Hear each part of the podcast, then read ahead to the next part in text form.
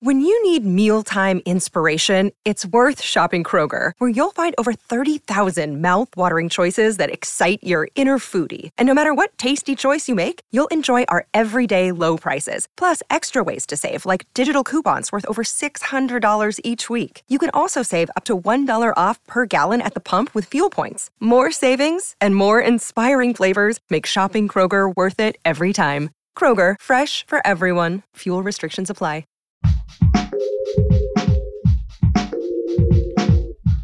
What if you could become a better person? Not by working harder, but by taking one doable step a day. And not because you're a bad person now, but because there's something inside you that's ready for more. How to Be a Better Person walks you through one year of those tiny steps. 365 small but mighty tools you can use in the next 24 hours to make a difference in yourself and the world. My mission? To help you live your best life. Hi, and welcome to How to Be a Better Person with me, Kate Hanley. Okay, listen, I have a kid in elementary school, so knock knock jokes are a fairly regular part of my reality. So let me know if you've heard this one before. I'm alone in this recording studio, so I'm just going to role play here, okay? okay. Knock knock. Who's moo? There. Knock knock. Who moo? Who's there? Knock knock. Moo. Who's there? Interrupting cow. I hope you didn't think when you saw the title of this episode that I was calling you a cow. I would never do that. Making comments about other people's appearances is a subject for another episode. I'm actually talking about not being like a make believe cow who interrupts people. Why am I talking about not being a make believe cow who interrupts people? Well, it's because getting interrupted is so frustrating. It impedes your train of thought, for one. Worse, it can feel like you're being silenced and that what you have to say doesn't matter.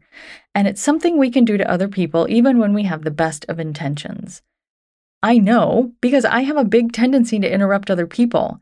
I never ever knew I did this until I was in my mid 30s. I had just started dating my spouse, and he set me up on a coffee date with one of his friends who was also a freelance writer. The two of us went and had coffee, and had what I thought was a perfectly lovely conversation where it seemed like we were finishing each other's sentences. I left that coffee shop feeling like we had really connected.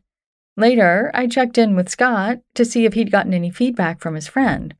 He said, uh, Yeah, well, she said you were great, but that you kept interrupting her. Er, record scratch. I was like, What? I really had no idea. My first reaction, I admit, was I bristled. I was like, geez, Scentsy skin. but immediately I started noticing just how much I would jump in when someone else was speaking. The irony is that I realized I was doing it because I was trying to show them just how well I was listening and how much I got them. Oh, mean, what's that phrase? The road to hell is paved with good intentions. That's kind of what was going on for me. And I notice it's what goes on for a lot of other people too. My point is that there are different reasons why we interrupt other people.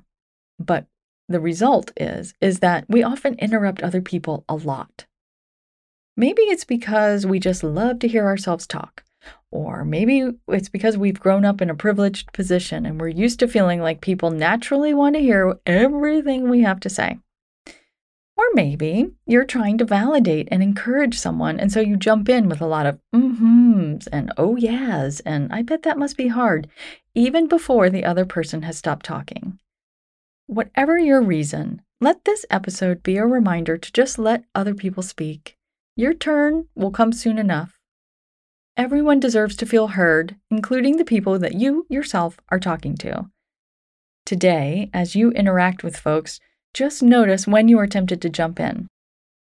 If the other person is still talking, go back to just listening, which was the subject of the first official episode of this podcast, although it shows up as episode four in your list. Simply listening is such a gift. It's rare. And it's a moment where all you have to do is be quiet. It's an opportunity to rest your attention on what's happening in this moment. So, check in.